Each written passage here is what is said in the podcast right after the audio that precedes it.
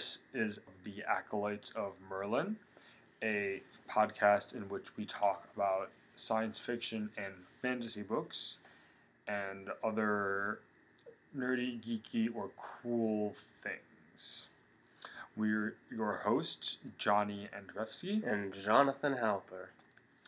All right, so for this episode, so these next this next episode to potentially next two episodes, we will be talking about the Wise Man's Fear, the uh, book which is book two of the Kingkiller Chronicle by Patrick Rothfuss. So, what did you think of the book, Johnny? That's a great question. I think it is a great book.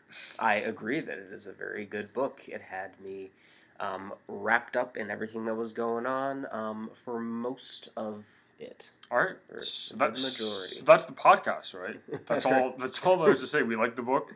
You should read it. That's yeah, it. God, that was easy. All right. Um. All right then. Well, what about uh, as a sequel? Yes. So this is a sequel to The Name of the Wind. It's funny because the first time. So this is my second time reading it. Mhm. The first time I read it, I remember thinking that The Name of the Wind is a better book, which I almost might still argue, but I enjoy The Wise Man's Fear more, especially more in this read through. Well, that's totally fair. Um, I uh, tend to hesitate saying that uh, uh, one one thing is better unless I really think one is better. Um, it's they are definitely uh, different books. Um, Name of the Wind is uh, slower and more cohesive as a whole. Um, because uh, you have only a few different sections, um, and the the largest of which is at the university, and then um, you kind of have an even keel even through the end, where the climax isn't super mind blowing. Mm-hmm. Um, whereas here in Wise Man's Fear, as we're going to discuss, there are so many different um, locales, so many different characters that uh, Kvothe kind of uh, rotates through. Um, it also it kind of has a loop thing where he starts in a certain place, goes to another place, and then goes to very weird places, and then goes back to the second place, and then finally the first place. That's yeah. That's a that's a good point. Yeah, and I, I like that way of viewing the name of the wind as a slower, more cohesive book. But th- this book definitely has more things event wise going on, which which does make it it, it reads it, it reads faster. Although Even though it's a bigger book. Right. Although that's not faster is not really a adjective I would use to describe fast is not an adjective I would use to describe this series at all, but No, in the no. context of But- the comparison. for me personally, it made a more uh, enjoyable experience for me. Uh, Uh, I- Wise Man's Fear. yes, and book. yeah, and I would ultimately agree, especially with this read through, given some things that I details and such that I noticed that I or just random or just being an older, more mature person than I was the last time I read it. Okay, yeah, that's fair. Um, so, uh, the one of the things that I did not enjoy, uh, n- n- not that I didn't enjoy it, but certainly wasn't at the point uh, that I got really excited about, was uh, the beginning part, which we still seek both at the university. This has kind of definitely become his home base by this point. Yes, and Um, the and the only place that he would really probably even come close to calling home, other than when he was with the Maru at Right. the beginning of book one. Yeah, and he says that quite a few times. Um, it's clear that he really thinks of it this way. Um, his friends, uh, Sim and Will, um, his uh, special relationship with Auri, um, and uh, just the way that I think also the way, even though that he's not doesn't say this explicitly, just kind of the way that he um, is able to utilize his uh, intellect and creativity um, in this environment, and as and I just thought of this.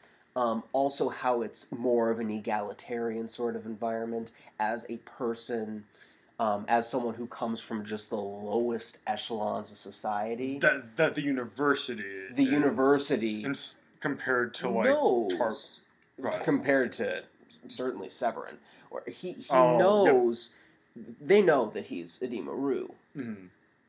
I'm pretty sure, but he- they give him the same opportunities. Um, as far as we know, even the teachers that treat him poorly Mhm. don't do it because of his background. No, they just don't like him. That's right, because they're because they're meanies. yeah, pretty Um, much. And uh, okay, so but the university. Um, there were a couple, a few interesting things that happened in there um, that kind of distinguish it from Name of the Wind. Though um, most of it, uh, at least in the beginning, seemed like they were. He, uh, Rothfuss was kind of saying, "Okay, we're back here now. Remember this?" Yeah, I I- I would I'd agree with that. Yeah, I mean he not not a whole lot. Well, um, barring some big reveals or whatever in book three, we not a whole lot of like seemingly of consequence really happens event wise. That's right. That's right. The, the my the my the one kind of part that I kind of enjoy the most about this section is when he trains with Elodin uh, for Yeah. naming and kind of how Elodin's methods of teaching or not teaching, not teaching. he would Elodin would probably argue. Elodin would ask you to ask would ask you whether or not he's teaching you that type of thing. Um, in fact, the particularly funny section, I think it's in this one, when he tells. Is this in? Is it in this one when he tells Kvothe to like jump off the roof, or is that in Name of the Wind? That was Name of the Yeah. Wind. I'm ninety percent. No, sure. I think you're right. Well, that actually would almost maybe point to to this section kind of blending a little bit I together, There you but go. Yeah, like I um, said. but kind of the lessons and how he doesn't show up to certain Elodin doesn't show up to certain lessons and kind of his very um, uh, abstract or abnormal ways of if you want to call it running a classroom if you want to say that's what he's doing Yeah, but- even though he uh, frequently shows up late, and I feel like there were a few times he does not show up at all. right which is very deliberate It, it is clearly deliberate, but uh, they are they, especially Kvothe, Mhm. are all too pig-headed to think that he's anything but lazy and careless. yeah. My one of my favorite quotes in the book hmm is about that um, because uh, Elodin tries to make it known to the students that um, what he's doing is uh, teaching them in a very delicate way that can't be easily gotten or quickly gotten no matter how determined the student is and Kvothe Mhm. is a very determined student um, he uh, uses one of the university's few uh, female characters and the only female character in the class, Hmm. Fela, um, to uh, he brings him brings her up with Kvothe, and then starts talking about seduction, and then talks as as one potential method of quote unquote seduction to uh, just grope at her breasts. Making the point that um, that is exactly what Kvothe is doing as far as the nature of the subject, just Mhm. being way too eager and completely crude yeah and uncivilized in regards to the subject. So he says, "Quit grabbing at my yes bazungas." he doesn't say bazungas. Right, but kind of the Kvothe being like, I want to name the wind now. I'm gonna do it now. Like I, I, I know I can do it. So just just tell me how do I do it? How do I do it? Like I, I need to just tell me. You're I don't get what You're you're, supposed to be my teacher. Yeah, you're supposed to be my teacher. I don't I don't get what you're teaching me. Um, but given like John, you were saying the nature of naming and how delicate and intricate it is, that doesn't it doesn't work that way. Yeah, and that's a good Yes. lesson Mhm. overall for you know you trying to learn something, especially you know if you're accustomed um, in certain schooling to learning in a specific way, and then suddenly find that you run into a teacher or a level of education that does not do that, and suddenly you have to adjust yourself. And even the smartest people have to do that. Yes. Expose is one of the smartest people. Yes, j- just ask him; he'll tell you. exactly. um, one of the scenes that I really that I really liked in the the other scene I kind of thought was I really liked in this section was the section where Ambrose drugs Kvothe, Uh, when he's in line to get his um, slip His- for uh, admissions. Right, exactly.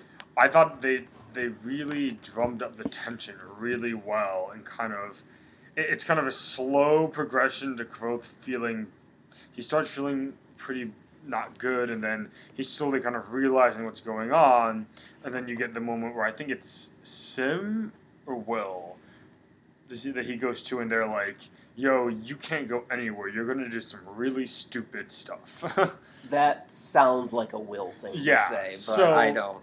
Uh, yeah, because basically the drug, basically, the drug lessens your inhibitions without, like, say, like alcohol would, but it doesn't. But you're still, you still seem like you're pretty lucid. Uh, so they basically lock Kvothe in a room while to and wait for have to wait for it to wear off. um, and he still gets effects from this drug in a few sequences afterwards. Mhm. Um, when he tastes plum in his mouth, which is the signifier that yeah. hey, you're being affected by this inhibitor, inhibition inducing, Which is a- reducing drug. A um, the far it's it's not only a um, a, a well grounded sensory hmm symbol, you know, to get us in the moment, but it's about as far from cliche as you could get. You don't Mhm. you don't have the taste of plums herald the um, The, the, the, the coming no. of um, key emotional moments very often. No, it, no, and it's just that and the way that Roth. This is a example where I feel like how he drums up and ra- raises the tension was done really well as Mhm. you're kind of slowly realizing what's go like what's going on. hmm Um, and then it all kind of leads up to the um, the major scene um, where he is finally uh, moved to break down and kind of spill his guts. Um, to it ends up being to Auri, Mhm. um, but it's only because she comes to visit him, as if I recall correctly. Which is really interesting because isn't is this, if I'm not mistaken, the only time that she seeks out him without him initiating anything? Yeah, that that's why it seems uh, here here she taps at his window, um, and I don't remember that ever happening before. Maybe it's because, oh, you know what? Why, why it probably is? It's probably she because doesn't leave the he ha- well, right. he hasn't been like outside in like three days, which That's is which is right. rare. That's right, and because she, like never leaves the university. Cer- Well, certainly not during the day. yeah, certainly not during the day. Yeah. You mean the under thing? Well, no, the, the she, does. She leaves the under thing occasionally to meet Kvothe above ground, but right. like at night and like in kind of pretty secluded or secret places Mhm. where she knows she's not going to run into Mhm. other people. But uh, what we keep dancing around saying is that he remembers details of his, his parents that he has not remembered for quite some time, um, and it's not is pretty painful even even for a reader reading some of these details how she brushed his mother brushed his hair and how um, uh, she said he sang before he spoke Yes, because that's wha- Yeah, because while we're while the whole while his that's his main motivation throughout the whole story. I well yeah, his like core motivation is like the death of his parents. Mhm. He very much avoids thinking or speaking of it that often.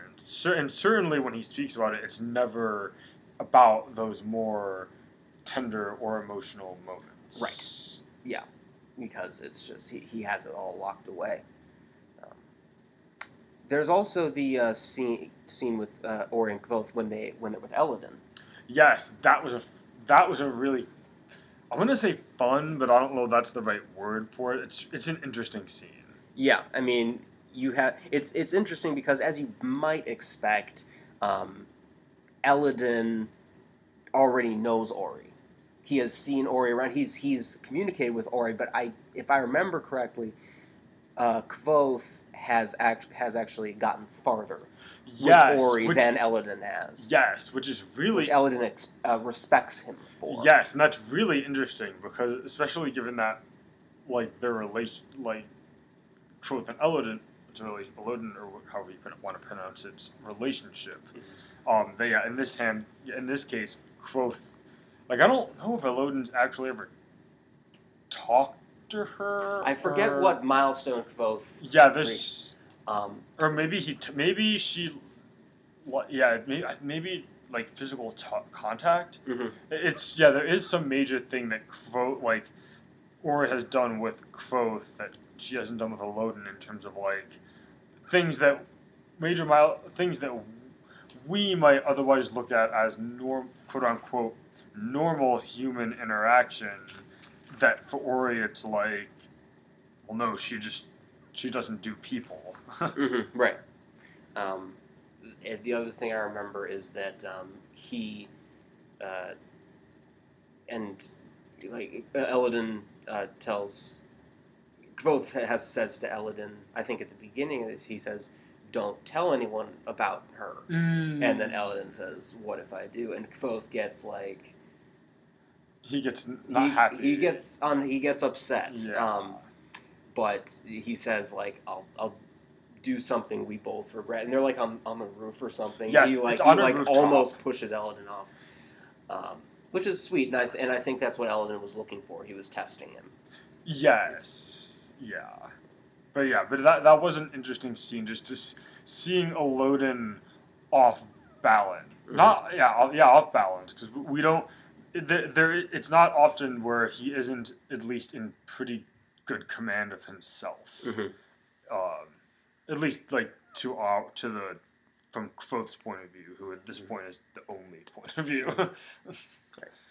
Uh, as we've already said, uh, Ambrose is still a thing, but it does feel kind of pointless. Yeah, not a whole. I mean, well, there is the whole. um Oh, I'm trying to think. They.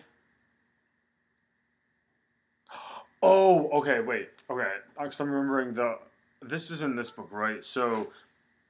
We'll talk about Denna later, but Ambrose goes on basically goes on a date with Denna, Yeah, and a gets few- her a few. well, a few, Yeah. and get and gets her ring Yes. right? And so Kvothe goes into into Ambrose's rooms at one point, just sneaks in to steal back the ring. but the window is rigged or tripped or something, and he figures out that Kvothe is um, coming in. Yes, and so then basically that this leads into another good section because so Kvothe escapes, but he leaves obviously enough of his blood or hair or some some part of himself that allows who we presume it's I don't think it's ever ex- like it, it's never admitted obviously by Ambrose, but pretty pretty much like Ambrose is using mal- malfeasance on him, Right. Like to making Kvothe have a very painful time of it. hmm Yes. uh, Which leads him to protecting himself with the Gram, um, which seems to, which is just the stone he has against his forearm, which seems to, which is tough to make, but seems to work. Um, and then uh, leads to, and then he goes in and uh, burns uh, uh, Ambrose's room down. yeah, A- A- Ambrose gets at least in that scene what's coming to him. Yeah. Yeah, Ambrose is, yeah, he's he's, he's something else. um. Um, we have to. Uh, we the I want to get to the rest of the because the, again the university is not the Right. most exciting part of the book. Um, but we have to talk about Devi. Oh yes. Okay. Okay. Yes. That was a that was a rage inducing scene for me. Um, when he goes in and It's this book they have their like.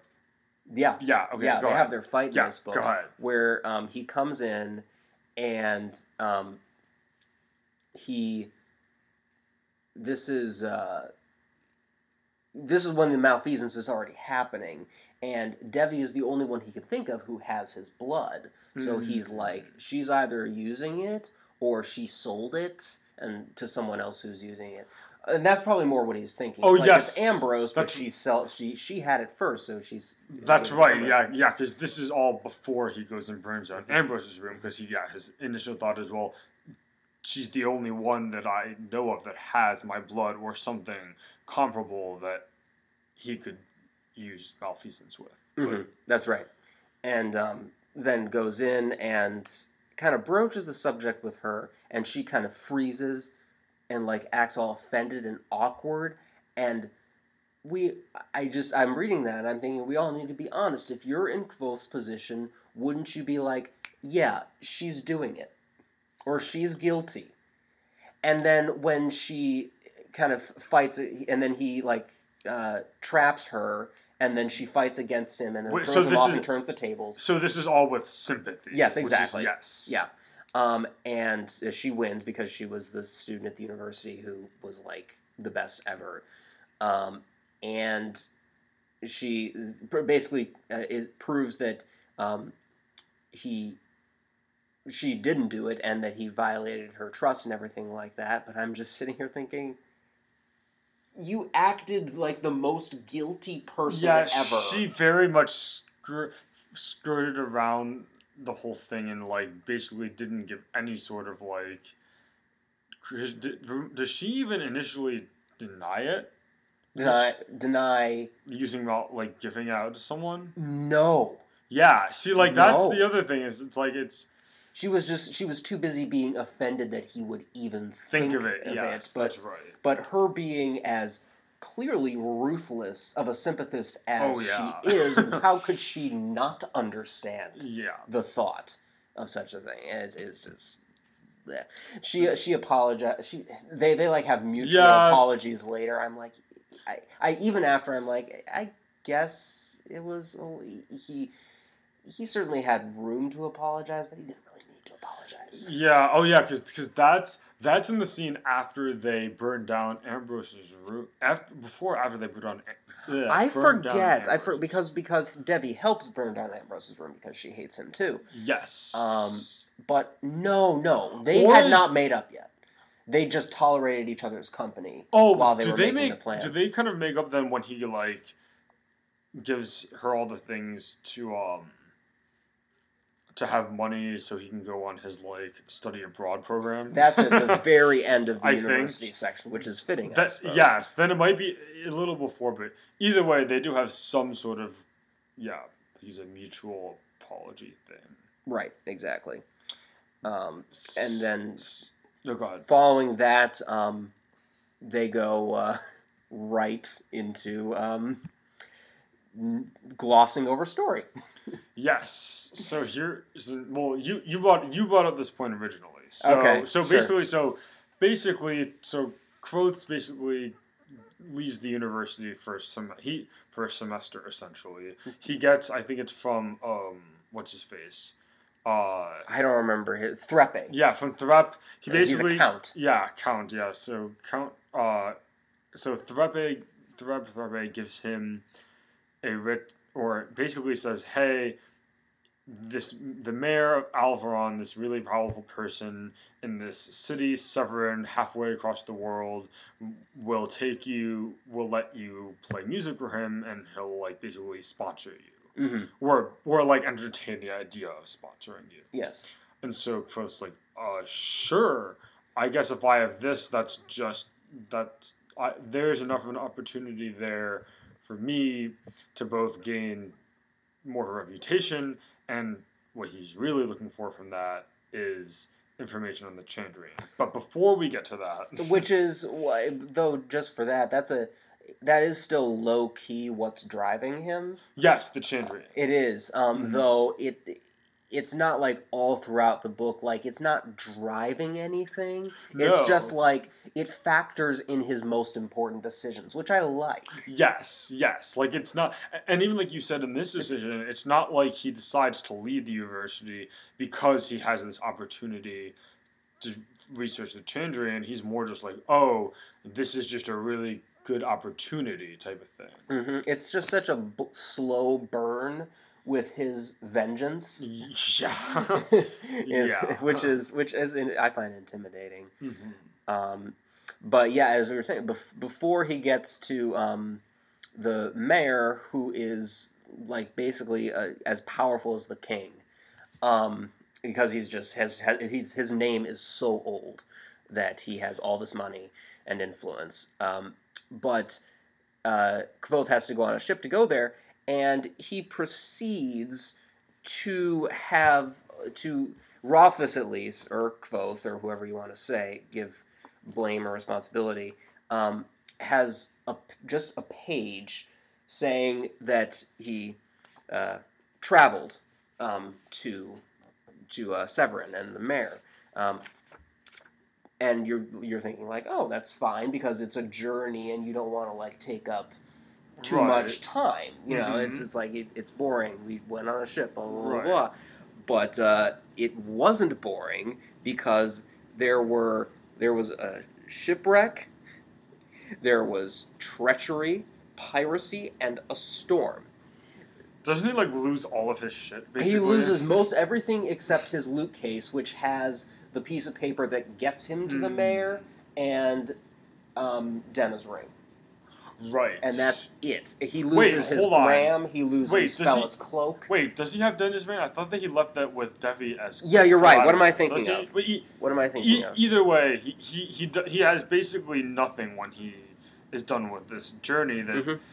that takes a well in my copy of the book a page and a half, which was really like with spacing and stuff. It's a less than a page of this of Right. The book. It starts with book. several unfortunate complications arose during the trip. It's like, yeah, you think? it sounds great. Um, let's see here. I'm just I'm just curious. Um, we have the the lute case, which Jen, Denna got for him incidentally. Um, the letter of introduction. Oh yes, uh, the the girl who he uh, met in uh, Trebon, um, who had the drawing of the That's Chandrian. right. hmm He kept that, and that was safe. That was at the end of book one, right? Or is that the beginning? Of That book was the end of book one. Yeah, well, it was the end of book one that he got it. It was in this book that they met up again, and she Or that's what I was talking about. Yeah. So in this book, he gets the drawing. he gets the drawing. Yeah, yeah, exactly. In this one. hmm Okay. okay. Anyways. Yes. Yeah, so that's it, it was an interesting choice. Um, I was kind of sitting there like, what? Come on. It- yeah, it is kind of, and, and it's interesting just because every other section of the book, even the transitions, get their own time. So, for example, in The Name of the Wind, he spends like, like, one, 30, 20 or 30 pages explaining his horse ride to Trebon from the university. Which is a mu- and then you travel halfway across the world, and it's a page, and it's less than a page. yeah. So it's an interest, like you said, it is a really interesting choice. And, and Kvothe says that uh, these events have little to do with the heart of the story, which very well may be true. That's yes. But then, did the horse ride have to do with the heart of the story? right? I- Did, did, did, did we need his negotiation with the stableman to sell his horse? That's right. Which was like an entire Every chapter, but yeah. yeah. Yeah, I don't know. But Um, but anyways. yeah, still point taken, Kvothe. Yeah, this is this is perfectly Right. fine. and this leads into a very interesting part, and obviously the, all, all the parts are interesting for different reasons. No, but this is where I really started to perk up. yes.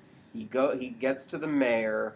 Um, it's all very intimidating and lavish. Mhm. Um, and then he he's get finally gets into his rooms and then immediately says to him, "Hey, your alchemist medical guy, yeah, he's poisoning you." Yeah, so so Kvothe goes and tells the Maer this. Yeah. Now I'll back up a tad before that. It, it was it was interesting because you you had mentioned that it's kind of pretty intimidating how he gets there. I thought it was super interesting, and Rothfuss did a really good job of showing how powerful and influential the Maer is, Mhm. in kind of like in in the biggest example of this is he he waits on no one. I mean, Kvothe can like. In fact, I think there's several times where he he basically makes Kvothe wait just to prove a point, just to, Exactly. just to prove that he can. Mhm. Um, but yeah, but anyway, so after we'll come back. I'll go back to one of their particular discussions that was one of my favorite parts of the book. But right, exactly. yeah, eventually, like you were saying, Kvothe. Uh, so the Maer is sick, and uh, his alchemist is giving him his medicine or whatever, and so Kvothe is then charged with eventually going to retrieve the medicine for the Maer and bring it back to him. Um, and so, go ahead.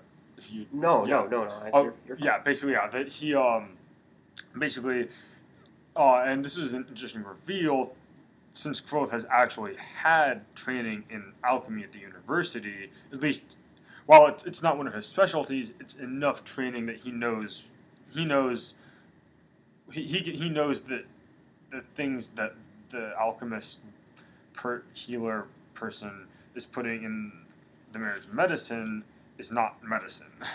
No, no. And but there's this. It, it then launches into this um, uh, long, protracted sequence in which um, Kvothe is trying to prove this through results and his own um, alternate remedies. Yes, because Um, there's a section where with like the bird creatures things. Yes, The birds, he, right? he tries to f- he feeds the stuff to the birds, and uh, where they're waiting for the birds to die. And it is a long sequence, but it works because it's Mhm. so tense, and you and you see.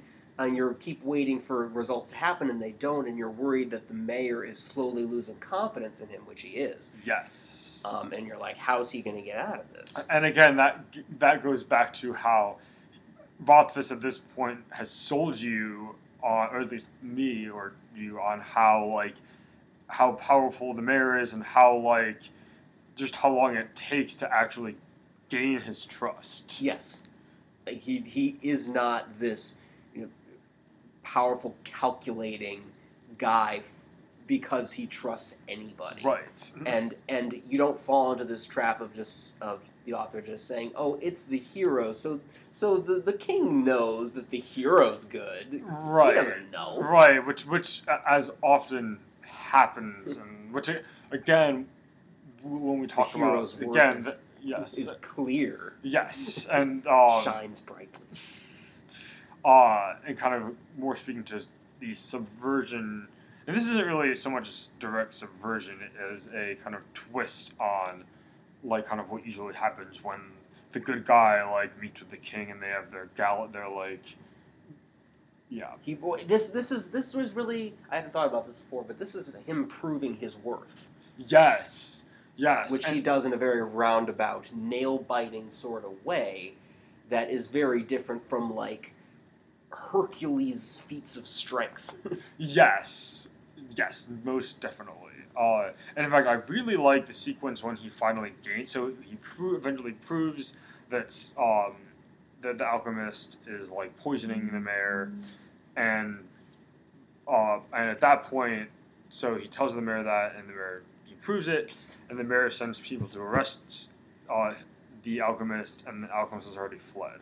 But I actually, what I really like about the kind of immediate aftermath of that is that he gains the Maer's manservant slash butler's trust. yeah, which is big. Yes, who up until this point, every single interaction, Rothfuss makes a point, and like as I left, Stapes, who's the manservant, stared, kind of glared at me.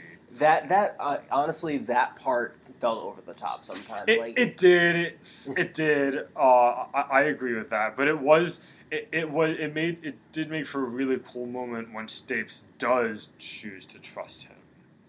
that those Oh. kind of uh, crazy uh, interaction or uh, just uh, over the top reactions from from somebody's. I'm like thinking, am I reading Robert Jordan again?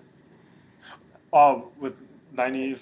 Uh, With uh, we, just Wheel of Time in general, Oh, that yeah, series okay. is just very. Well, uh, well, I, I, I was I was gonna bring up without going into a wheel of time. I was gonna bring up Rand in regards to meeting with important people, but is yeah. yeah, there are definitely uh, yeah, it's parallels there to be made. Yes, or inversions, but Or anyways. yes, but yeah, yeah. This, I mean, we're not going to talk about it as much as uh, we did in Name of the Wind, but this this entire book is still a subversion. yes, and, and, and it's funny. The more that we're talking about it now, the more I'm seeing that I I enjoy this book more than Name of the Wind. Yeah. for kind of these the it talking about this book feels less like I'm looking, and th- that's maybe because we've already talked about a lot of the more bigger picture stuff you'd write like a scholarly type paper on stuff. Right. like the and there is still a lot of that in this book but a lot of these things are more like oh this is a really cool writing thing he did as opposed to like well it's interesting how you can kind of see where he, what he's doing. Hmm and we'll talk about that more later but And you also forget a lot of the specific stuff um, in Wise Man's Fear, but it all adds up yes to Mhm. be something really great. Whereas you can pretty much just think in a in an instant of like everything that the wi- uh, or, uh, Name of the Wind is. The Yeah, story at the university. Yeah, yes th- all there's these elements of his life, and they're so connected that you can easily remember everything. Yes there's less of that there, there's less sections kind of which is kind of how the story is kind of structured largely Right. And that's, um that's good.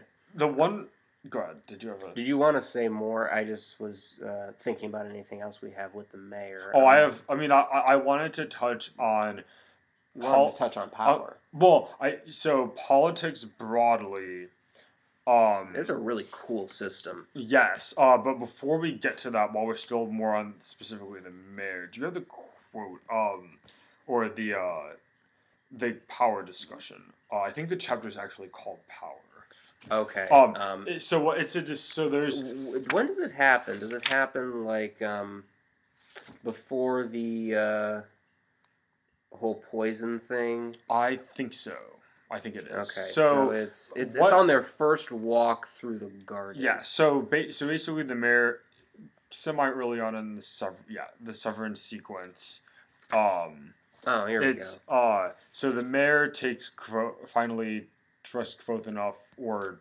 to take him along a walk in his gardens, as he as he kind of often does, and so they have a really interesting discussion. Yeah. You know, this, Yeah, Yeah. about power. And Mhm. the Maer differentiates inherent power versus granted power.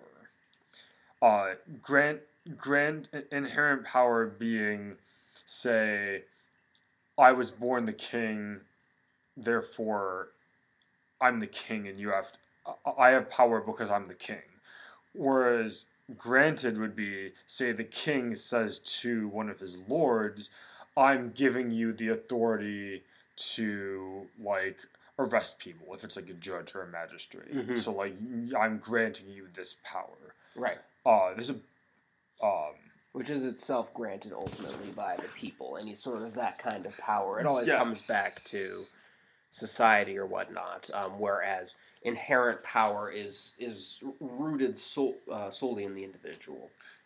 Yes, uh, and it's interesting because both, uh, they're, yeah, scratching that for now. But, um, yeah, that was just it was really it was really interesting just to think about, uh, that interplay, and it was it was really good tension because Kvothe is like arguing with the Maer about it, and the Maer isn't, he, he's letting him argue with he's letting Kvothe argue with him. He's not kind of just shutting him off, shutting him off because he's not the because he's like quote unquote lower than the Maer. Right. Um, now, it is it, to just kind of make this apply to something. Mm-hmm. Um, how much of uh, Kvothe's power throughout the two books is inherent versus granted?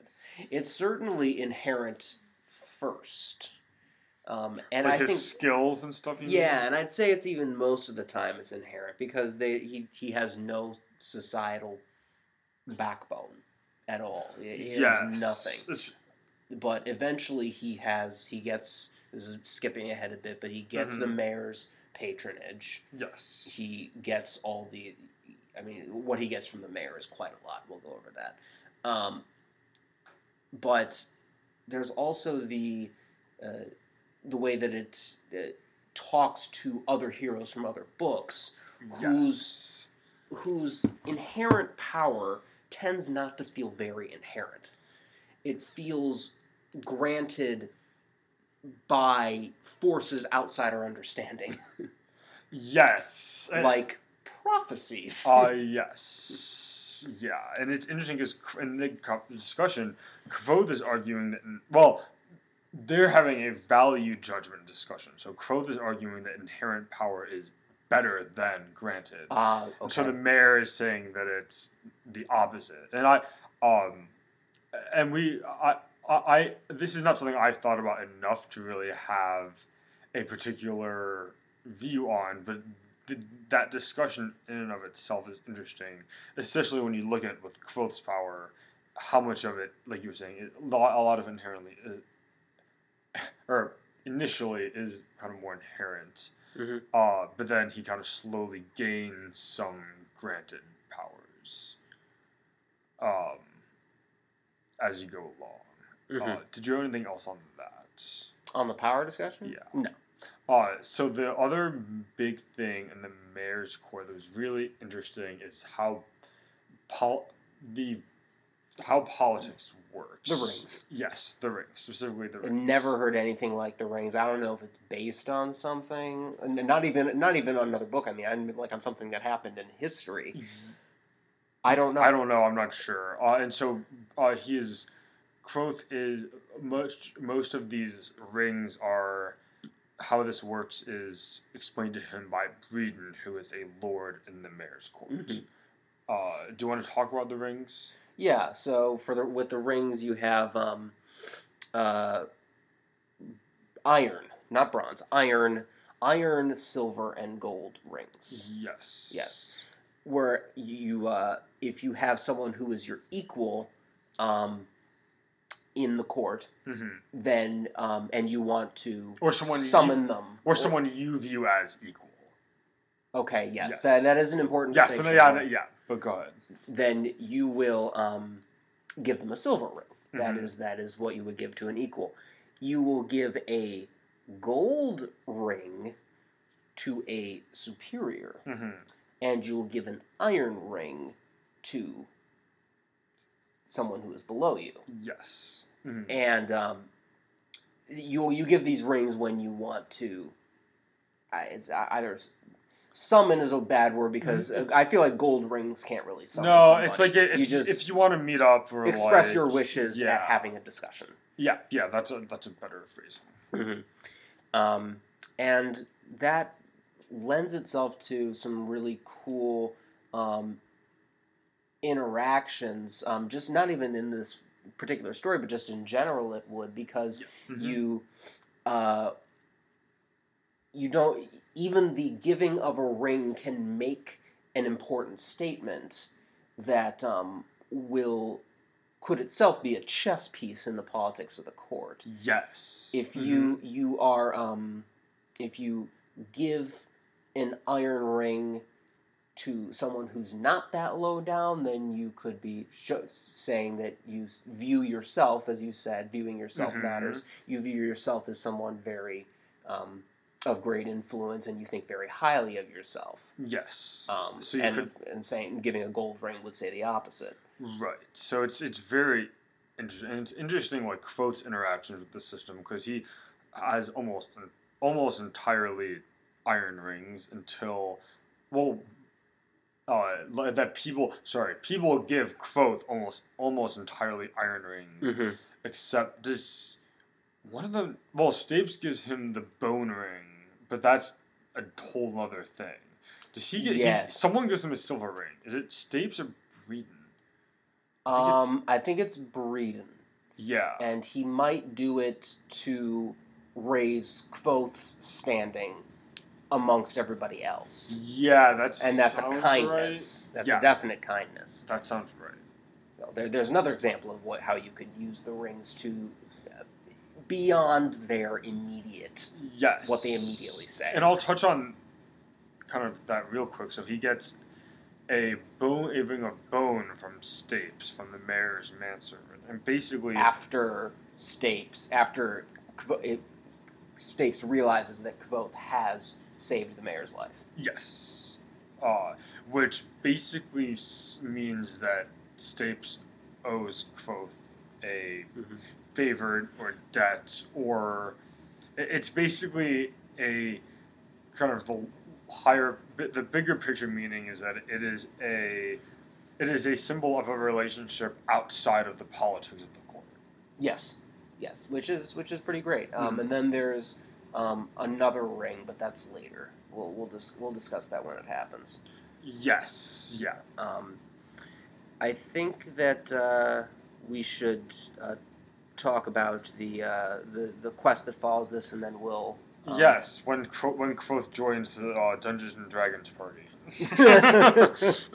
yes, um, this is when uh, there are bandits that are stealing the um, the Maer's uh, from the Maer's tax collectors, Yes. and it's becoming something that's very annoying for the Maer, and he spe- sends Kvothe out. And Kvothe makes a really cool observation um, in regards to this. Or wait, should Oh, we talk about Denna? um.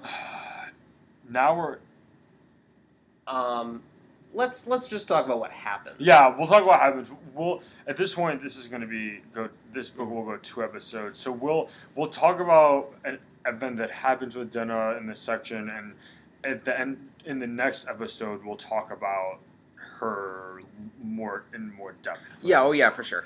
Um, what has happened with Denna um, bef- back in the university is not nothing really different than what happened in the first book. I don't. Mhm. I think it was it kind of just reestablished their relationship of hmm of. It's not a. It's it's more than a will they won't they. No, yeah, Uh, because it's, it's but- yeah because it's interesting because it's not even.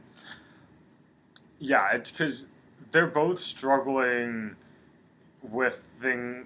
Th- They're both struggling and talk about things that have nothing to do with whether or not they're going to get together. Right. Um, and and as a whole, again, that'll wait till next episode. Mhm. But it uh, basically they, as fortuitous things in these stories go, um, Denna happens to be in Severen as well. Mm-hmm. Um, and uh, they meet up, and then they, they have some of the best time of their relationship there um, until Denna um, is, writes a song. Yes, yes. You want to take over? Sure. So basically, Denna is researching and writing a song about the Chandrian, which, as a brief recap, is the is like is exactly what got Kvothe's parents killed. Yep.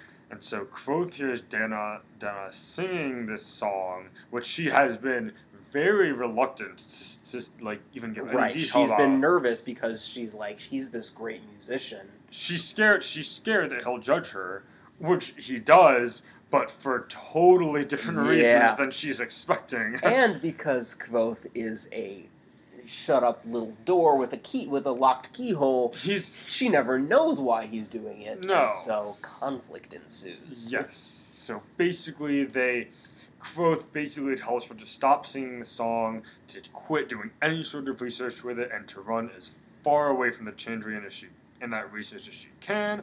She gets very not happy with him, Mhm. and And then it's it seems salvageable, but then comes the moment where um, she tells him, "Are you a child? You believe in child stories like the Chandrian?" And then and then it's over. There Yes. there's no there's no coming back from that. At least not for a long time. He doesn't tell her. He doesn't open up to her then, right? That's No, No. no. He Yeah, I- just gets madder and madder. And so right. she. yes, but because that's how he because that's how Kvothe works. Yep. Um. Yeah. So that's that's that.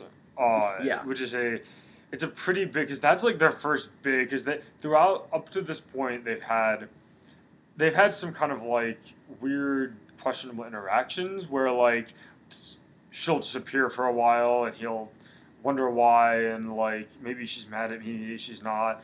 But it's really more just random stuff that's going on behind the scenes with her. This is the first time where they really go have a pretty big fight. Yeah, Yeah, and that's, that is um, definitely a, a, a milestone in their relationship, which we will cover in more detail uh, later. So the D and D quest, which we which is the name for it now. that yeah, that's the name. That's the name. He goes with um, four different people. Yeah. So so again, uh, real quick as jo- real quick as John said earlier, this is uh, the pe- uh, people were still stealing the Maer's money basically, and so the Maer sends Kvothe out to, with this band of people. Or the Maer's loot, if you're a libertarian. yes. um, to find it.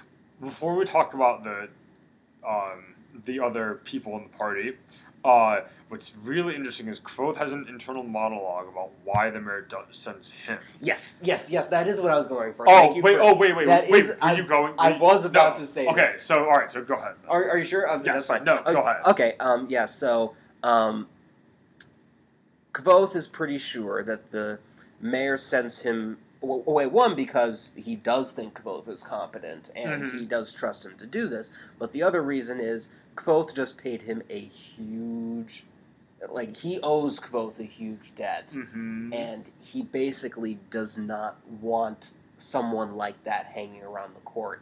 He he's also like it's basically a win-win situation where if Kvothe succeeds, then I get my bandits. If he doesn't, I'm rid of him in a very clean way. Yes. So all so basically, yeah. So, hey, if if if this, yeah, that's a good summary. Right. that. Yeah. Yeah.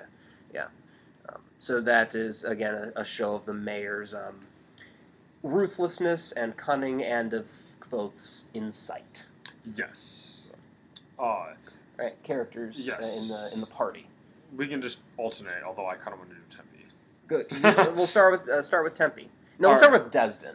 Desden's like the Dead end. Or is it? Is there S? No, I- I don't uh, Whatever. Dedan. The the uh yeah the God. So Oh, I, I get Dedan. Okay. if, if you or Um, that's fine. Um, Dedan. Dedan. Yeah, Dedan. Um, Dedan is um, kind of he's your typical like mercenary type guy, though Mhm. he's a bit of a uncouth goof. yeah um, and he's just and he's he's the one who gets stuck with the expected like you're so young to Kvothe. He's like you're so young. Why do you? Why are you our leader? Um, yes And kind that- of the questioning authority type of thing. You- yeah, yeah, that's that's that's uh, one of his purposes. Um, and he's. Uh, He's he seems more than one dimensional to me because like from a distance he would just be your typical goon, you know. right. but he He's- has a he- sense of humor. Right. So in other in other stories, he might be the red shirt or the like, or the uh, I'm trying to think in. Well, Lord of the Rings would be the the orcs are the villains, or like, but like I don't. The cannon fodder. The can the cannon fodder of Yeah. Helm's Deep. Yeah, Yeah. that's right. Um, but yeah, he he seemed um, very filled out to me. Mm-hmm. Um, he's not especially bright, and there's not a lot to him. But Mhm. as far as the amount there was to him, I felt I saw all of it. Yes. No. I yeah. I, I feel he's. Insofar as the function that he serves in Mhm. the story, it, it doesn't feel like, oh, he was just thrown in there because they needed another person to swing swords at the bandits. Mhm. And then, as much as we like to, and then to get to another character in the party, as much as we like to joke about how this character and, and Dedan are kind of the same, oh, yeah. they're not.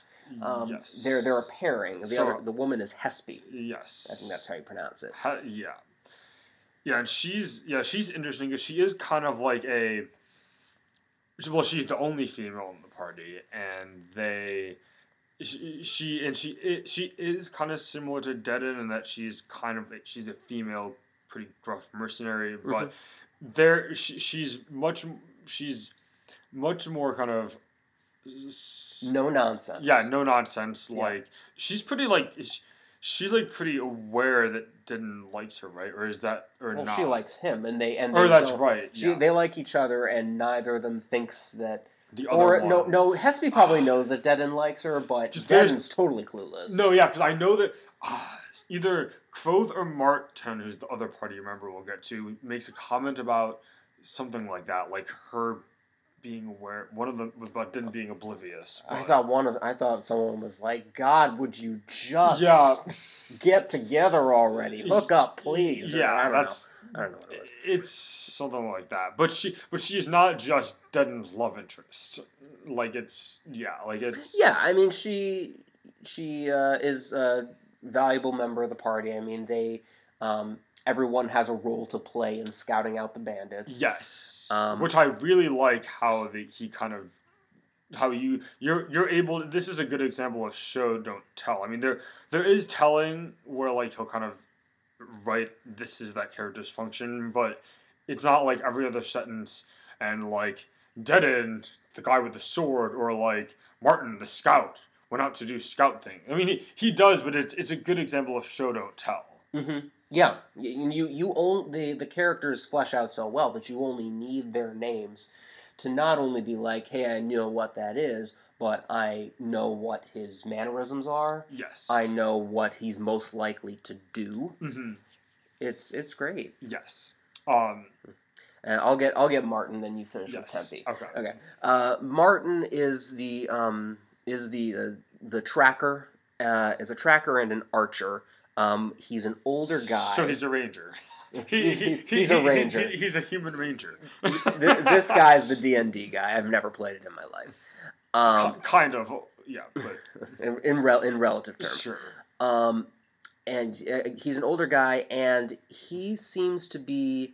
Uh, I feel like he keeps Kvothe sane sometimes because he's the only one who seems to see like the what Kvothe does in terms of leadership and the Yes. moves that he's making. There's a great scene in the What? bar. Yeah, you tell that scene. I don't remember it as well. Ba- basically, they're in a bar, kind of like taking a break or a rest. Um, and like Dedan's getting pretty drunk, and I think I I forget if it's caused by someone making a comment about Hespe or not, but regardless, Dedan starts getting into an argument with this other guy at the bar, and they're all they're they're drunk, they're both drunk, and so Dedan Or he's just being loud, and something like everyone else is just having none of it because it's getting late or something. Yeah, and it's like a, kind of a very similar types of people. Like they're all pretty gruff mercenary types, um, looking for that type of work in this bar or tavern or whatever.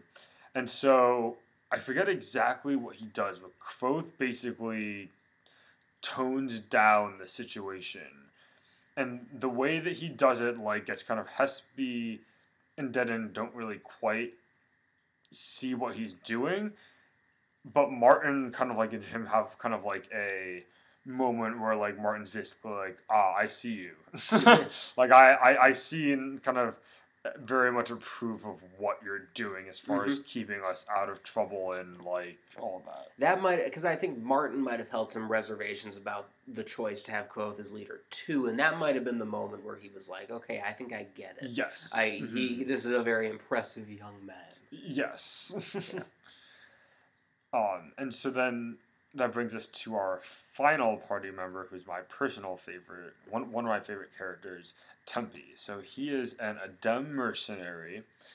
Um, we're not talking about the Adem yet in this discussion. Uh, it is my favorite section in the whole story so far, I think. But basically, in this part of the book, Tempi he comes across as being kind of like the so the Adem are these legendary mercenaries. Like no one's a better fighter in the world than the Adem. Mhm.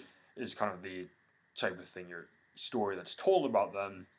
And so Tempi doesn't really talk a whole lot, and so Kvothe kind of he he's he doesn't really got No. Oh yeah, he, he doesn't really Kvothe thinks he's missing something about Tempi or like like he's either like angry at Kvothe or like just he doesn't really quite know what Dedan thinks he's stupid. I think, yeah, I, I think he does because I think he which makes is projecting, comments- but Oh yes, yeah. Uh, but then the most interesting part is Tempi and Kvothe develop this relationship where um, where Temp uh, basically Tempi starts to show Kvothe pieces and parts of Adem culture. right. Uh, that includes um, hand talk. Yes. um, which actually ends up being the reason why his face is so blank because he, in their culture, they um, say, to tell many of their emotions with, especially with people that they're not close to. Mhm. Their emotions get communicated through with their hands. Yes, which is super interesting, but we'll talk more about that Right. specifically Mhm. later. But yeah, that and then he sees him doing the Ketan, uh, Ketan, right, which is like basically his a mar- his martial arts form, basically. Right. Um, and so he starts in which at face value, Kvothe's like, oh, he's just kind of moving his arms around. That looks kind of easy. And so then he starts teaching Kvothe, and Kvothe is exhausted and dead after like a few sequences of it. Yep. Yep, yep, yep. Um, and so yeah, they they and so uh, Tempi starts teaching Kvothe that, and the hand kind of talk. Uh, and Kvothe starts teaching him some uh, music. Yeah, wait, is it music? Yes, that it is music. Yes, and then there's kind of another more back and forth with Tempi teaching him the Adem language and Kvothe teaching him a Turin. A right? Turin, yeah. Yeah. Um, so it just, I think it's a really cool kind of relationship uh, that you. It's kind of a unique because of the how the char- how he's Rothfuss develops the characters. I I haven't really seen a relationship like quite like that before, or if I or done as well. Right. These this entire group is just and it's and we're talking about individual characters, but just the way that they are together too seems so genuine.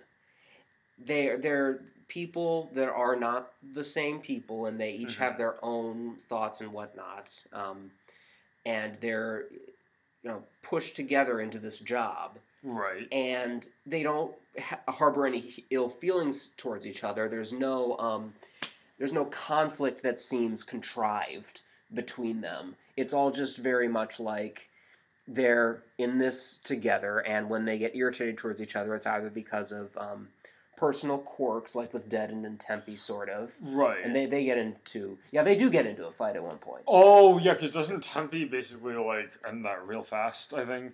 Oh Well, no, he, he no. just he just controls it. yeah, because yes, because Dedan is basically swinging at him with all these punches, and Tempi's basically just just smacks keeps smacking him upside the head. yeah, like yeah, literally he's slapping him, like he's literally bitch slapping him, like which we la- later learn as part of training. But, yes, but Um, but yeah, it, it's it's all stuff where it just feels like this is what would happen when you have people kind of cooped up together for Mhm. too long, um, and you just have personalities rubbing the wrong way. It's it's just such a great sequence that doesn't feel long because of the great characters that are in it. And it's funny because again, this is in particular. Well, the whole thing, like I said before, but when I first read it, this section felt long. I was like, they're just talking and walking around the woods. But like this time through, I was I really got into the characters and their interactions, Yes. and like like I said, especially with the Tempi Kvothe relationship, uh, and that type of stuff. Mhm. Uh, and they do eventually find the bandits. Mhm.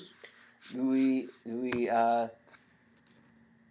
say? Well, we will say that. Um, Yeah, well, well, we can- we can do that if that's. But we can We- we, will do that after we talk about the fight. Yes, it's a great fight. Um, they're they're kind of holed up in this trench. Yeah, the the, the bandit campus. Yeah. yeah. It, it it felt it's like we don't have to go into too much detail about it because that's not Right. uh, saying much, but um, it all feels. I like how it's it's slowly getting darker. They're losing light, and you're like, oh, it's harder to see. That feels Mhm. very tense. And then it all he starts starts to use language that's a lot more about touch.